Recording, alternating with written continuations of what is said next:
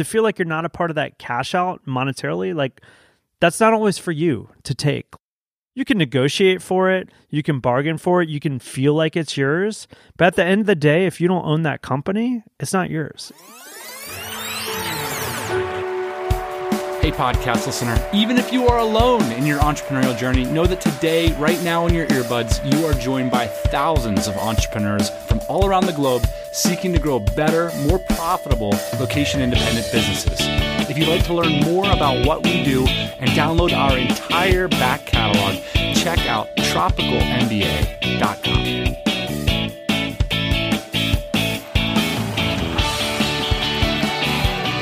Howdy, everyone. Welcome back to the TMBA pod. In fact, today we're welcoming you back to the pod shop. Sitting in Ian's garage live from the ranchette, Ian and I did a really fun one today. An episode where we dig into your thoughts, your queries, your questions, and obsessions. Oh, yes, we are going to rifle through and respond to emails from you. So the first is from Miko, who references a comment I made about one of the badges I sometimes see entrepreneurs wear, and sometimes literally with pride, that they work for themselves because they are basically, quote, unemployable. And the question here is is this really a positive trait? So here's Miko's thoughts.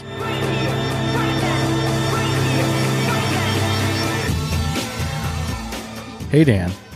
The part where you mentioned the famous unemployable shirt has been stuck in my head all day. I completely understand what you mean by your comments about the shirt. That these people are proud that they can't work in a team or work well with others is ludicrous. However, I think there might be something else at play here. One of the reasons I've really struggled working for others is that I feel I have no ownership. My first foray into online business was working with an Amazon FBA brand. I was their only hire other than some part time VA help, and they brought me on as an apprentice, TMBA style.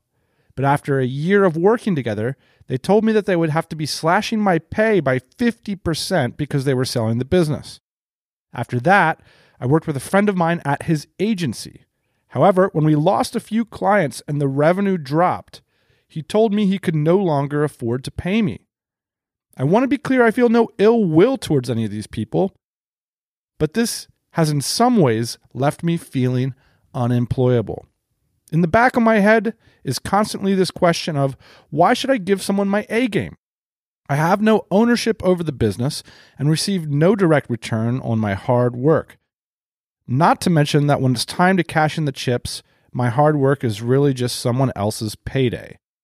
Why wouldn't I just do whatever I have to do to get by while working on a side hustle that will hopefully one day become my full time business? Is this not the definition of unemployable? Someone who could never give their A game to a company because they are saving it for their own ventures. I'm curious to hear your thoughts. Cheers and happy cycling, Miko. I think it makes sense for us to get to some principles about being unemployable and how to approach some ideas of how much effort you might want to give to your work or to your employment. But I'd like to talk about some specifics of Miko's email and also some, you know, general ideas about this this idea of being unemployable, which is it's a t-shirt I've seen around that's just typically black and it just says unemployable. You think of like a punk rock t-shirt, like a Ramones t-shirt or like, mm-hmm. hey, screw you, man, you know, F the system kind of thing. It's this idea that you're sort of like giving the bat signal out to other entrepreneurs saying, hey, I'm too crazy. I'm too much my own person. I just cannot be in a team, man. What's interesting is a little bit of what Miko's saying. There is a little bit of this punk rock kind of mindset. Like, agree. You know, like I don't want to sell out to the man. I don't want to work for somebody, you know, unless it's mine. And it's like, well, how's that working out for you? That is a little bit of the critique here. And so I do think it's cool the territory that we're wading into here, which you have this attitude that you're not willing to play by the rules, that you're not willing to prostrate yourself to do something bigger than yourself unless you get a piece. But after a year of working together, so this is when the author was working for an Amazon FBA brand, they told me that they would be slashing my pay by 50% because they were selling the business. First thing that came up to my mind was I was around before Amazon FBA companies even existed. Point being, haven't been in the game a long time. That's the reality of it. The other reality is that you took a position as basically an intern at a company that hadn't been around for a long time. So what that tells me right off the bat, not that you're not super intelligent, bright, gifted, all these things, but you aren't necessarily skilled yet. That's the reason why you found yourself in this position and at that pay level was because that was where your competency lied at that time. Just, you know, general overview, 30,000 feet. Maybe you didn't enter this job privileged because you didn't have a lot of experience. And that makes sense to me, right? You're just starting out. So to expect the outcome to be anything different than I was laid off and I got 50% less than my pay sounds about right for the way that you came into the company, first off. Let's revisit my favorite trope now. It's called the thousand day principle. It's this idea that building a business is so hard. And we're talking about later in this email, we get down to this idea of a side hustle, which is this idea that you need three years of full time effort to make back that salary on your own now, if you're doing it as a side hustle, well, geez, is it going to take three years or is it going to take five or six? So, by the way, I'm going to be doing this podcast 15 years from now with my senile, egotistic mind trying to call everything the 1000 day principle. Mm-hmm. I'm going to wear a t-shirt that says it'll take thousand three, day principle. It'll take three years. okay. Well, one of the things that I think is a little bit glossed over in that is, well, how long does it take you to get to day one? What does day one look like? Like, if you graduate college and put up a business and all of a sudden day one? That's not what it looked like for most of us. Most of us go through an apprentice phase. Most of us go through an early career phase or a career shift, a mid career shift. These things take a lot of time and it often can take years. So, for example, I don't think it would be weird to think that it might take you three years of working a normal job or more to get to the point where you have the resources, social capital, relationship skill set in order to make that jump and start your 1000 days. So if you thought the 1000 day principle was relatively bleak, man, it's going to take me like three years just to get back to normal. Well, sometimes it takes people like the better part of a decade to actually get there. But the good news is that you're getting out of this apprenticeship questioning what you just did. You say like, okay, that's a good news. Kind of gave it gave it my all. They sold. I didn't get anything. That's a good question to have at the end of that, and that's fair. But I don't think I'm quite yet to the like I'm unemployable. Like, man, I can't do that again. Like that was awful. Me, because I'm not that smart. I'd be like, okay, put well, me in the game again, coach. I could do this. You know. One of the things I've been interested in as a concept in our business one of the tests I have for writing an effective sales letter, for example, I call it the coffee table test. And the test goes like this You imagine yourself sitting across the table from one of the smartest entrepreneurs that, that you can imagine that you've met in real life, and you really kind of have a sense for who this avatar is. And I have a bunch of people in my mind that I sit across the table from, but one of them is Justin Cook from the Empire Flippers because he's fearless in asking you critical questions about what you're doing. He'll just jump right in and be like, "Well, have you ever thought about doing it this way?" or "Why are you charging that much?" or and so Justin Cook is always for me a good coffee table test guy. You're another good coffee table test. Whatever, come up with a coffee table person and you write the sales letter as if that person's sitting across the table from you at the coffee test. And what is the point of it? The point is that your sales letter your contract with your employer, they are abstractions of a reality. Why am I bringing up all this? Why didn't you know they were going to sell the business? Why did they need to sell the business? Why wasn't it growing? Why was it failing? Why was it succeeding? These questions, in other words, predate the ownership question. Ownership isn't often an abstraction, an indication that happens after the idea that you own something. Right. So the idea is if you had ownership throughout that process, like if you're an integral part of that team or if you were somebody that was indispensable, you would have been in the middle of these conversations. Yes. And also, well, let me just fast forward a little bit in the email, Ian, if I may, because I think it'll help us out here. After that, I worked with a friend of mine at his agency. However, we lost a few clients and the revenue dropped, and he told me he could no longer afford to pay me. Okay. Again, this is written with no offense, like an employee. Ownership is a power role, and it's often awarded to people who wield real power. So, if we're looking at the actual underlying power dynamics, there's a bunch of questions we can ask that are very fruitful from there. For example, why did you lose the clients? Why can't you get them back? Why aren't you a priority to be paid?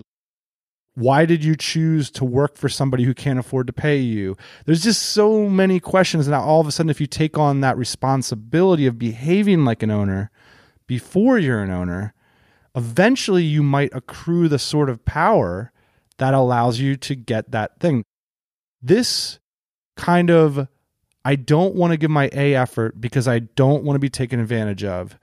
And so I want to act like I think I'm supposed to act because I understand about entrepreneurship and I understand about the power of businesses and I don't want to be taken advantage of. And I think that those things are all laudable and I admire them. But I've seen it happen multiple times in my career where someone that's smart that doesn't necessarily know how to wield all their potential just yet tries to do the right thing by behaving like an owner in quotations they want the abstraction before the reality happens. If you could imagine a little boy walking out in dad's shoes because he wants to be like dad, you know? So he's like, he's wearing these big old boots that he can't quite walk around in mm-hmm. yet, but he knows that's the where he wants to end up one day. Or it's like you're trying to use a, a, tool that might be a little bit too advanced for you, but you know you want to end up to be a master at that tool. It's a common thing. It's easier to grok the abstraction, this idea of, well, I won't work for you unless there's equity involved, rather than the reality, which is actually wielding real, true organizational power. By the time you have the kind of organizational power that you can negotiate ownership and equity, it's not going to be that hard to negotiate it, probably, typically. That's one little heuristic. Here's another. Ian, I want you to imagine yourself in two different scenarios. One, you're getting paid a full time living. You have existing clients, existent ways to get them. You have an existent brand, company, small freelance team.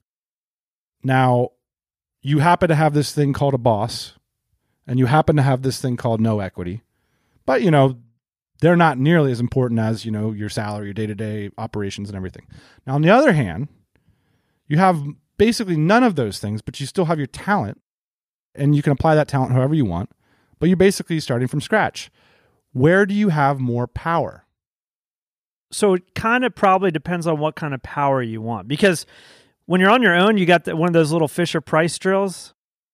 You know, the ones that like you can't hurt yourself with. You touch it on your knee and it just stops. And then the other tool is like the badass Makita that I have here in the shop, right? And right. like you put it on your leg and you're you're ripping a hole through your skin. I mean, that's the power of the team. That's the power of clients. That's the power of a, a bank account and all these other things. To borrow a concept from you, this is a concept of working with house money. I'll explain the house money thing we've said this several times to people that have come in our organization and kind of had this same idea or this same trajectory. It's like, well, eventually I want to be my own entrepreneur. Eventually I want to own my own business. But for now, I like, I got, I want to learn and I want to learn from you guys because when you come into our organization, I think that that's kind of what's on the table. It's like, hey, a lot of times, depending on the project we're working on, it's not going to be a bunch of money, but I'll show you everything I know. And in exchange, like this idea of playing with house money comes out, which is basically here's my platform, here's all of our resources, like use it, and I'm going to teach you how to use it.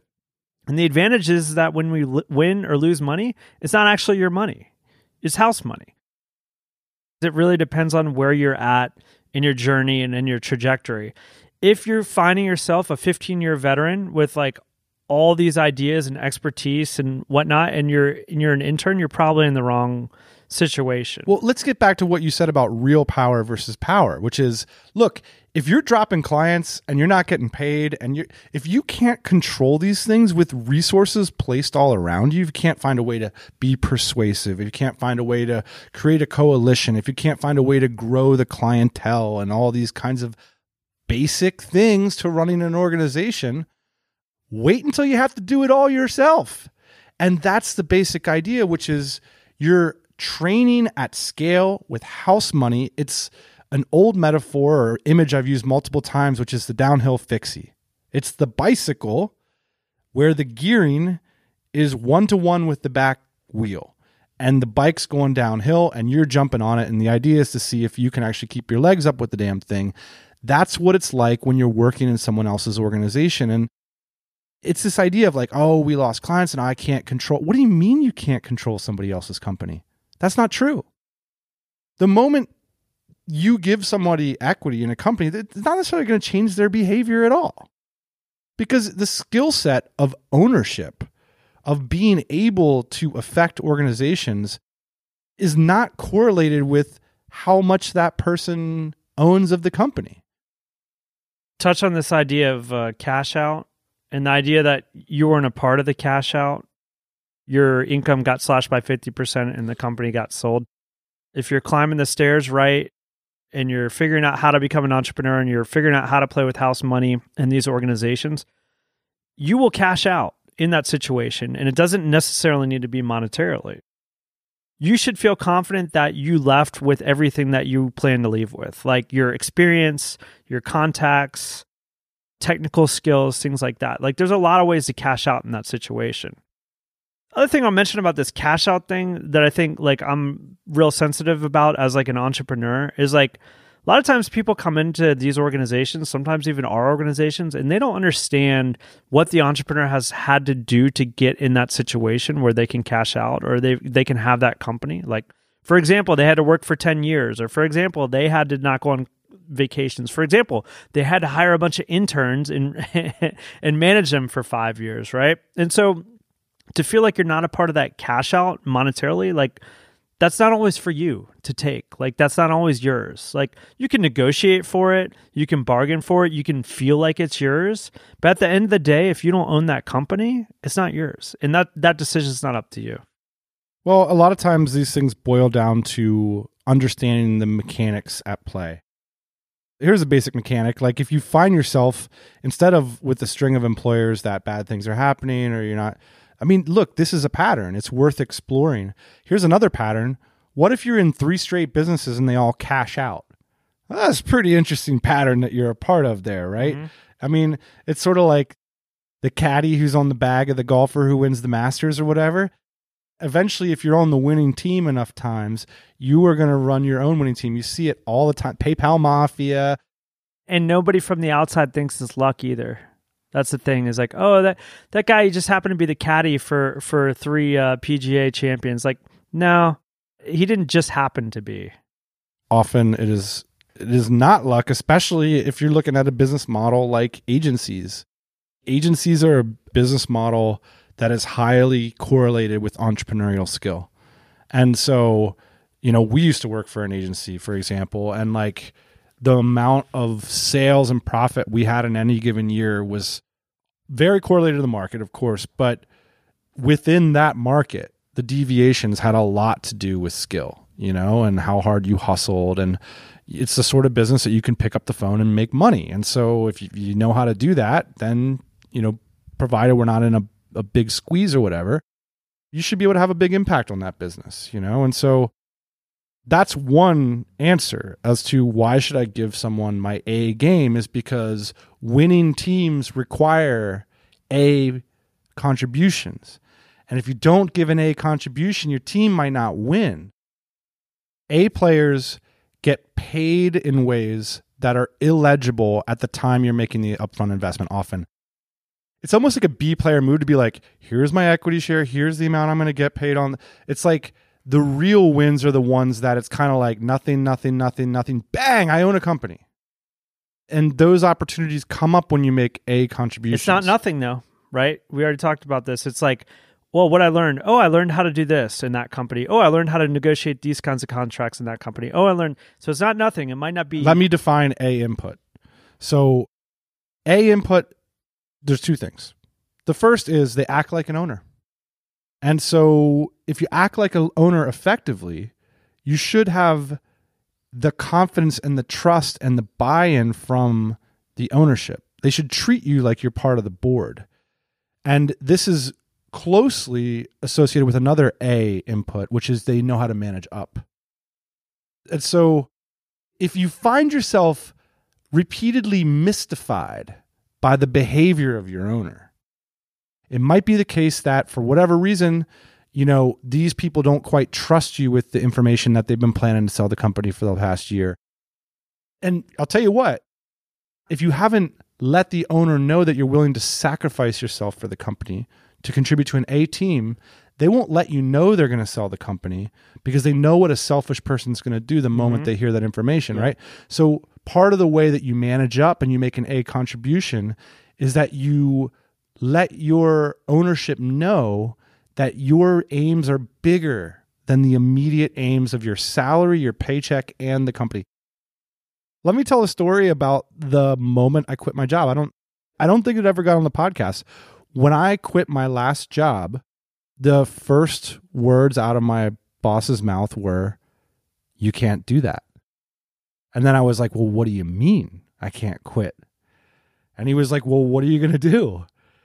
And I was like, Well, I'm going to do some random thing I don't really know. And he's like, Okay, well, I want to be a part of it. And again, it's this idea of value over replacement. It's the end of the story. The equity is the thing that happens at the thousand days, not the first day. Let's go back to that real quick. Your boss comes up to you and he's like, I want to be a part of whatever you're doing going forward, or, or you can't do that. Like, we need to stay attached. Like, if you're writing this email to us or if you're listening to this podcast, like, imagine if your boss would say that about you right now. I think that that's a that's a great test to run. And if the answer is no, then you might not be providing the kind of value that that organization or that that owner needs. Have right? you become indispensable? If you're anxious about your business finances, a lot of us are. If you don't have confidence in your numbers and you're not sure if you're headed in the right direction, if things are going up or down, well, today's sponsor has an offer for you. Bean Ninjas is an online bookkeeping and financial education company that's been helping entrepreneurs achieve freedom through stress free finances for almost five years. They were recently awarded Xero Bookkeeping Partner of the Year in 2019. Founder and CEO Meryl Johnston is a member of our community, the DC, and has been on this podcast several times. The Bean Ninjas are legit. They really understand the issues unique to running online businesses, like we talk about here at the TMBA. Now, Bean Ninjas is offering to train you on how to effectively use Xero to manage your finances with their How to Do Your Bookkeeping in Xero online course. This course is basically a five week mentorship where you can work closely with a financial coach and a small group of like minded entrepreneurs. There's also a DIY option available. So here's their offer. Head on over to beanninjas.com slash TMBA to sign up and get 25% off the coupon code provided. This five week mentorship program is usually $3.99, but today, by using that special link from the TMBA, it's available for $2.99. If you're someone who gets overwhelmed with not knowing what's going on money wise with your business, be sure to head on over to beanninjas.com slash TMBA. So I just want to briefly pick up on the second part of Mikko's dilemma. And by the way, we're just using Mikko as an example because I think this is a very valid and common question in many entrepreneurs' minds. It's not like a direct conversation with them or anything. So, uh, Mikko, I appreciate the question and giving us an opportunity to talk about this topic. The point I wanted to underline was this Wouldn't it be better to forego making myself an indispensable A player in favor of taking maybe a D or F player role in order to focus my mental RAM on starting a side hustle that might turn into something I own and, and profit from 100%. And this is something we've often referred to as the shower time test. But here's the thing if you're going to do that, as our forthcoming example is going to suggest, it might be worth considering where to play your D game. If you're working a job you really don't care about, but you're getting paid and you're starting a side hustle, like your shower time goes to your side hustle. But the idea is basically I take my paycheck and then I convert it into this other thing, and all my good energy goes into this other thing.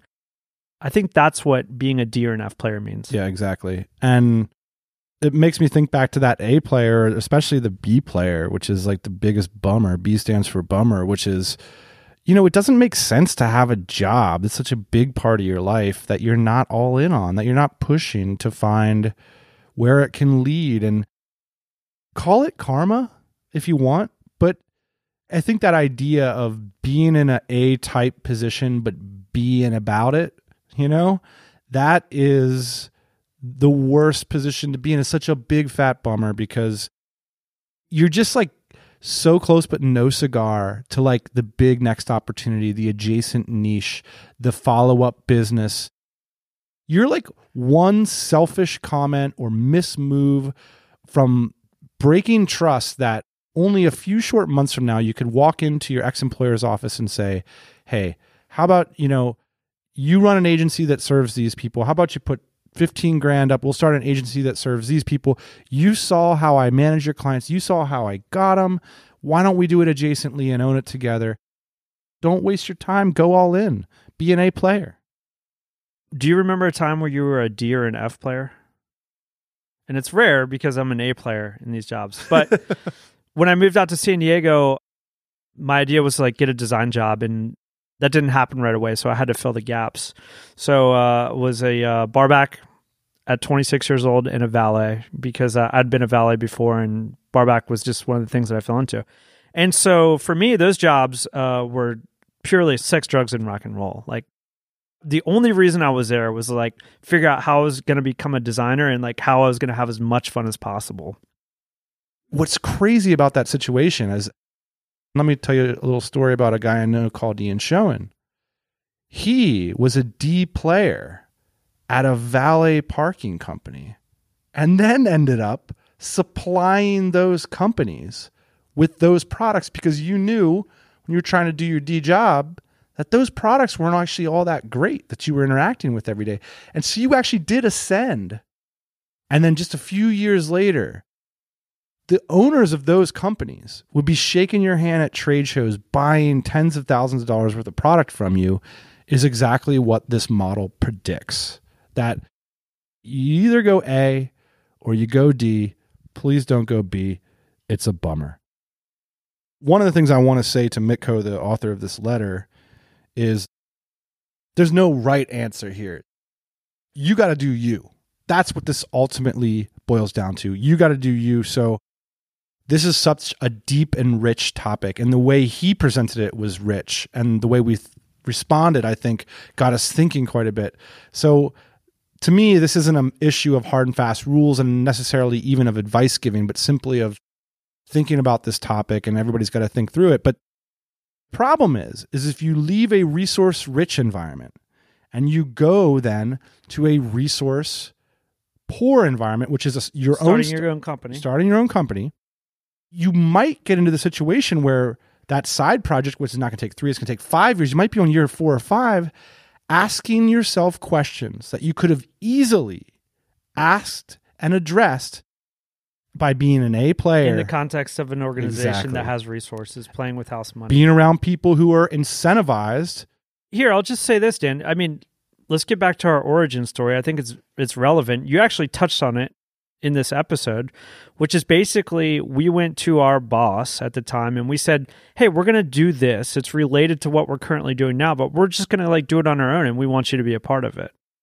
There's more to that. Gaining real power over years and years of ownership like behavior. So that at the time you cut a new style of deal, it becomes obvious that you ought to be an owner. It's complex to talk about the specifics of that situation, maybe not, but one of the simple things to pull out is like took three and a half years. I'm a bit more sensitive to this maybe than you are, Dan, but like forever, like I, I don't like it when people tell me like you kind of have to pay your dues. Mm-hmm. And it kind of sounds like that's what you're saying. Yeah. because I've been told that many times. You know, it's like piss and vinegar comes out. It's like, hold on, boy, you got to pay your dues. And I think what people are saying a lot of times is like kind of get in line. Like you're you're behind me. I've been here longer. It's not necessarily that you have more skill because I think the the world used to kind of work that way. And I think a lot of people still think that way, especially older generations. So, but the way I think that we can start to think about it is not necessarily get in line. I've been here longer, but it's like when you talk about paying your dues, it's like, do you actually have the skills, the expertise, the knowledge, the network, all the tools that it's going to take to start your own business? And and the word that in my mind when you said all that was power. Do you have the power? And power comes from value over replacement. It comes from your ability to apply and execute knowledge. Accumulating that kind of power takes a lot of time. sometimes you, tell yourself you're an A player, and I've certainly been in the situation. You go out and you try and prove to the world that you're an A player, and they come back and they say, "No, you're a C player," and you got to kind of reckon with that, right? It's like, oh, I tried to start my own business. I thought I had all these skills, tool, power, all this stuff. Like, no, I miscalculated. Like, I need to actually go back and brush up on my skills, and I've been in that situation before. But I do think that a lot of times it does take that confidence of saying like hey i'm an a player to go out and do it you know because nobody's going to give you permission to do this stuff you kind of have to take a leap of faith Well, Mitko's an A player for writing us this email. We appreciate it. We hope in some way we've addressed the question. And now the I think the really biggest question, Ian, is if you're going to trade in your unemployable t-shirt, what t-shirt are you going to buy? the first word that came into my mind and i don't even know why it came into my mind was uh, chaos The moment you get on the Texas road system that we could just rename it chaos. exactly and i think that there's a certain amount of chaos that needs to happen in a business too. Now it doesn't need to be chaotic every day. Your employees your team members your co-founders they don't need to feel like it's chaos in a bad way where it's like unproductive. But like there needs to be chaotic things happening i think for for uh, growth to happen right? There needs to be unexplainable things bouncing off and spaghetti flying on the wall and things like that. And so i think the the real world is chaotic. And i think it's it's being comfortable with that chaos that makes you successful as an entrepreneur a lot of times so i might put chaos on my shirt Yeah, when I, when you said chaos, I thought, yeah, like that's reality. And there's something in this episode about, you know, getting that tuning fork out and getting to the bottom of reality. And that's what entrepreneurship is fundamentally about is understanding the reality of how organizations work. And, you know, part of my critique of the unemployable t-shirt is like, oh, what does that mean again? Like, why aren't you just wearing a shirt that says business owner? What's the unemployable thing? You know, like you make too much money to be unemployable or like people don't you don't play by the rules man or like none of this stuff is not going anywhere good for me so uh, i think my t-shirt will say uh, there is no i in team oh, okay let's just move on to the next question clear we're not getting in the t-shirt business oh that's thank god a, you so know what? sad. So many entrepreneurs they move on from their first successful venture to open a, a restaurant or be a t-shirt company. And those are two things that i never want to do.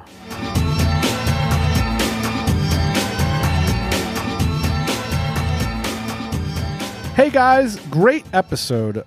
Norman Peterson writes to say, I'm listening to Naval's How to Get Rich podcast again, and he touched a nerve.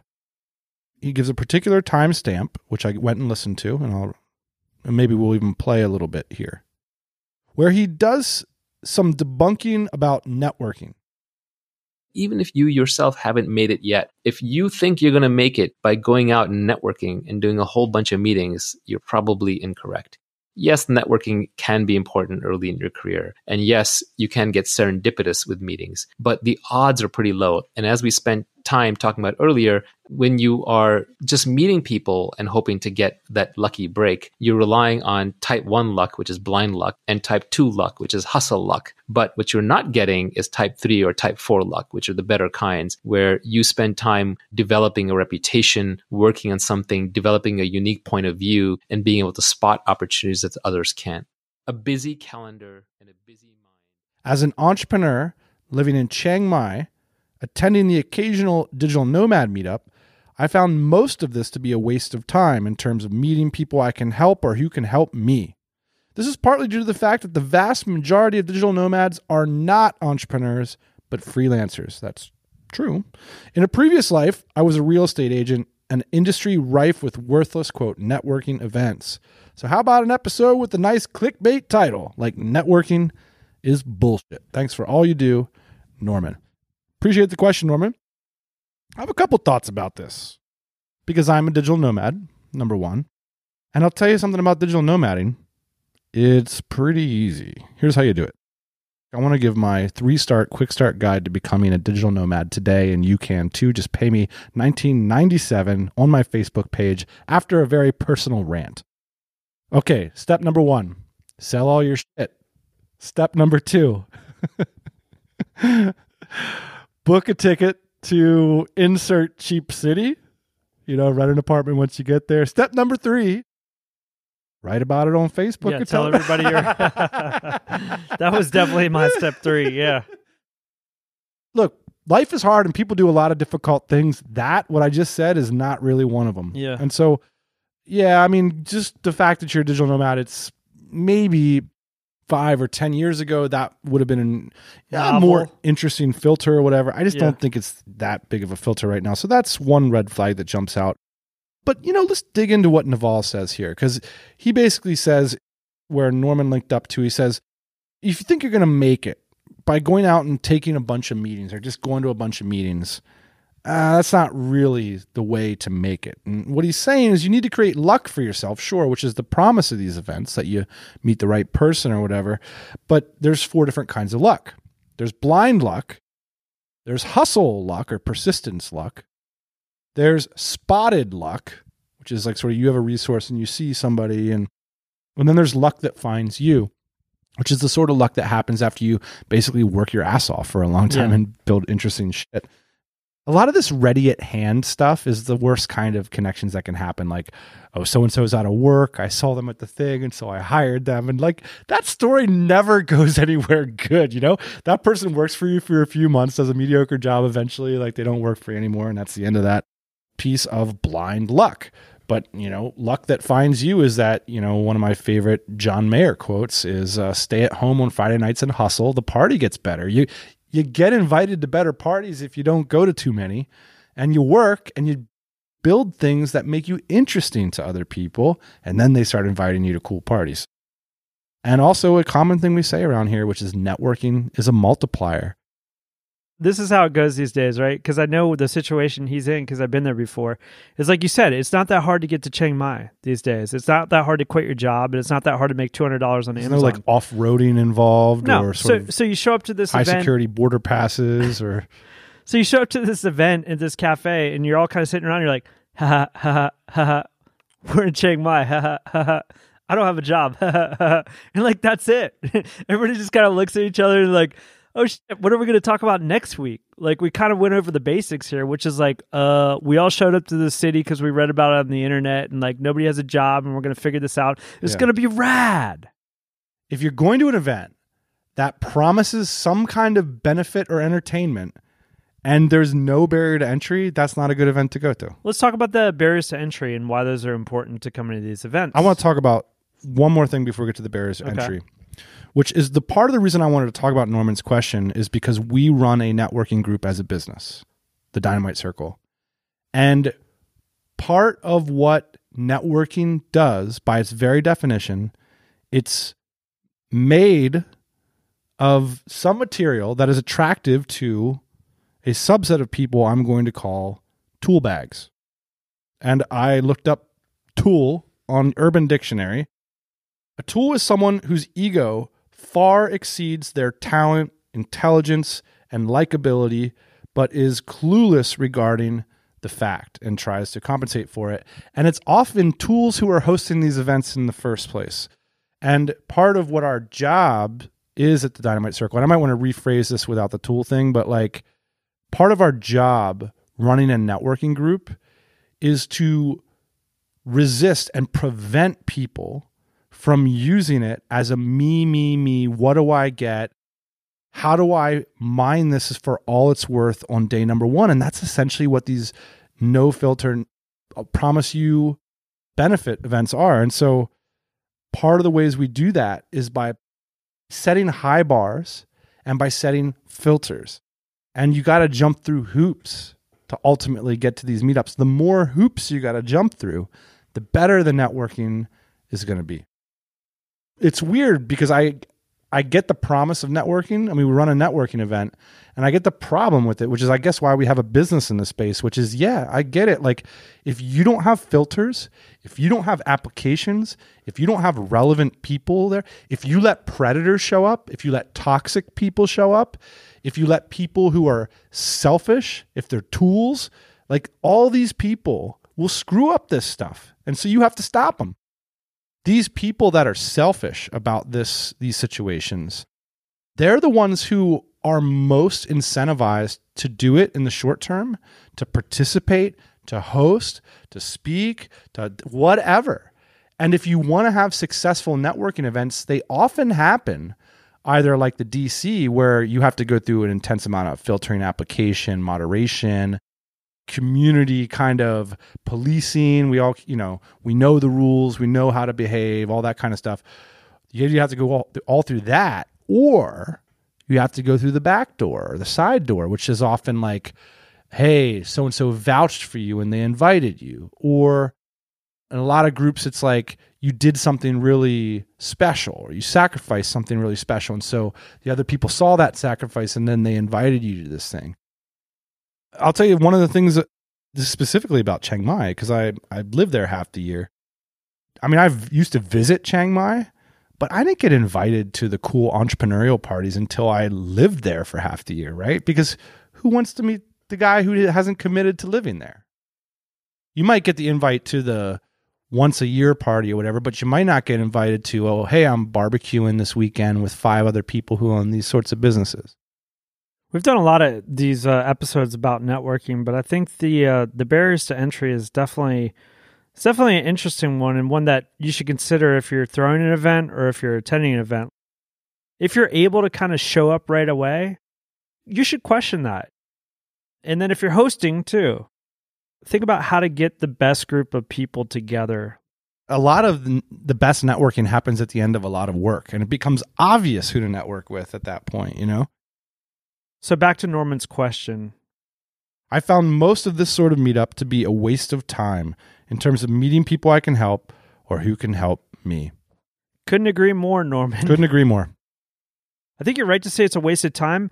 I do think, though, that wanting these types of interactions is totally natural and it's something that we should move towards. Like, yeah. and that's the reason why we created the DC is because we want to be in a safe space where we can talk about our businesses and figure out what the hell we're all up to, right? So I think that that it's valuable to be in a situation with smart people that care about you and your business. It's not valuable to just meet random people. Yeah. So how can you create that? Well, we've been working on it for 10 years. That's our answer. For you then Norman, how can you create it for yourself? I think you're right to say you shouldn't just show up to random events anymore. Maybe you should yeah. create your own though. I agree with you about that natural desire to make the connections and even if it's something so simple as like a weekly sports match or a weekly chess match, or you sit down and you have wine tasting with four or five other people, or maybe it's once a month or whatever, people that really get it, people that you really respect. And then you have rules for what happens in the group and who gets invited. And that can be extremely valuable. One of the things that can happen, even at these like broader networking events is you can meet one person. And it's that one person yep. that can open up the gate. Because when you're facing a challenge or looking for an opportunity in your business having people that are in the same boat as you with a little bit of different perspective is absolutely invaluable. I'm thinking right now to my group of business friends in here in austin and, and chiang mai two places i spend most time. And it's like those people are giving me the best advice because they really under they've taken the time to understand. It wasn't this transactional thing where it's like oh this guy can give me this and now i can get this. It's like oh that person really understands where i'm at. And so they like dropped a bomb on me last night. You know what i mean? That really got me thinking kind of thing. Final thought for me on this networking idea here is that i think a lot of the reasons why these people show up to these events and they don't get anything out of them is because there's not a lot of definition around them too. So going back to like the people sitting in Chiang Mai saying like, I made it to Chiang Mai, like that can't be it, right? an example of something of like up leveling the conversation is like I'm in Chiang Mai, like you, right? Specifically to raise my golf game to be a scratch golf player. Like, Uh-oh. ooh, that's an interesting group. Like I'm I'm three strokes off. Like when I go to meet that person, I'm sure we're gonna have tons to talk about Yeah. because we're in a similar situation and like we have a similar angle. Just defining these groups a little bit more, niching down, and if all that happens is like one other person shows up, they might be your soulmate. Yeah. I like it.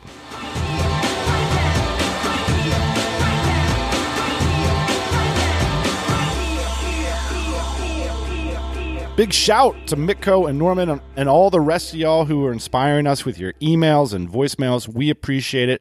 I got to give a shout to Mitko's podcast. He interviewed me. It's called That Remote Life. Check it out at thatremotelife.com slash podcast. He interviews a bunch of people running location independent business, including yours truly. So check out that app, of course. And we always love your emails and just to hear what you're up to. You can drop us a voicemail at tropicalmba.com slash voicemail.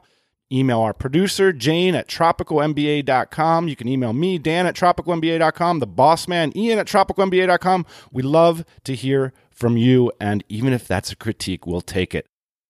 That's it for this week. We'll be back, as always, next Thursday morning, 8 a.m. Eastern Standard Time. Hey, thanks for listening to the Tropical MBA podcast. You can go to tropicalmba.com, get access to hundreds of back episodes and all kinds of other goodies. Load up your iPod. That is the cheapest way to fly business class on your next international flight. We will see you next Thursday morning, 8 a.m. Eastern Standard Time.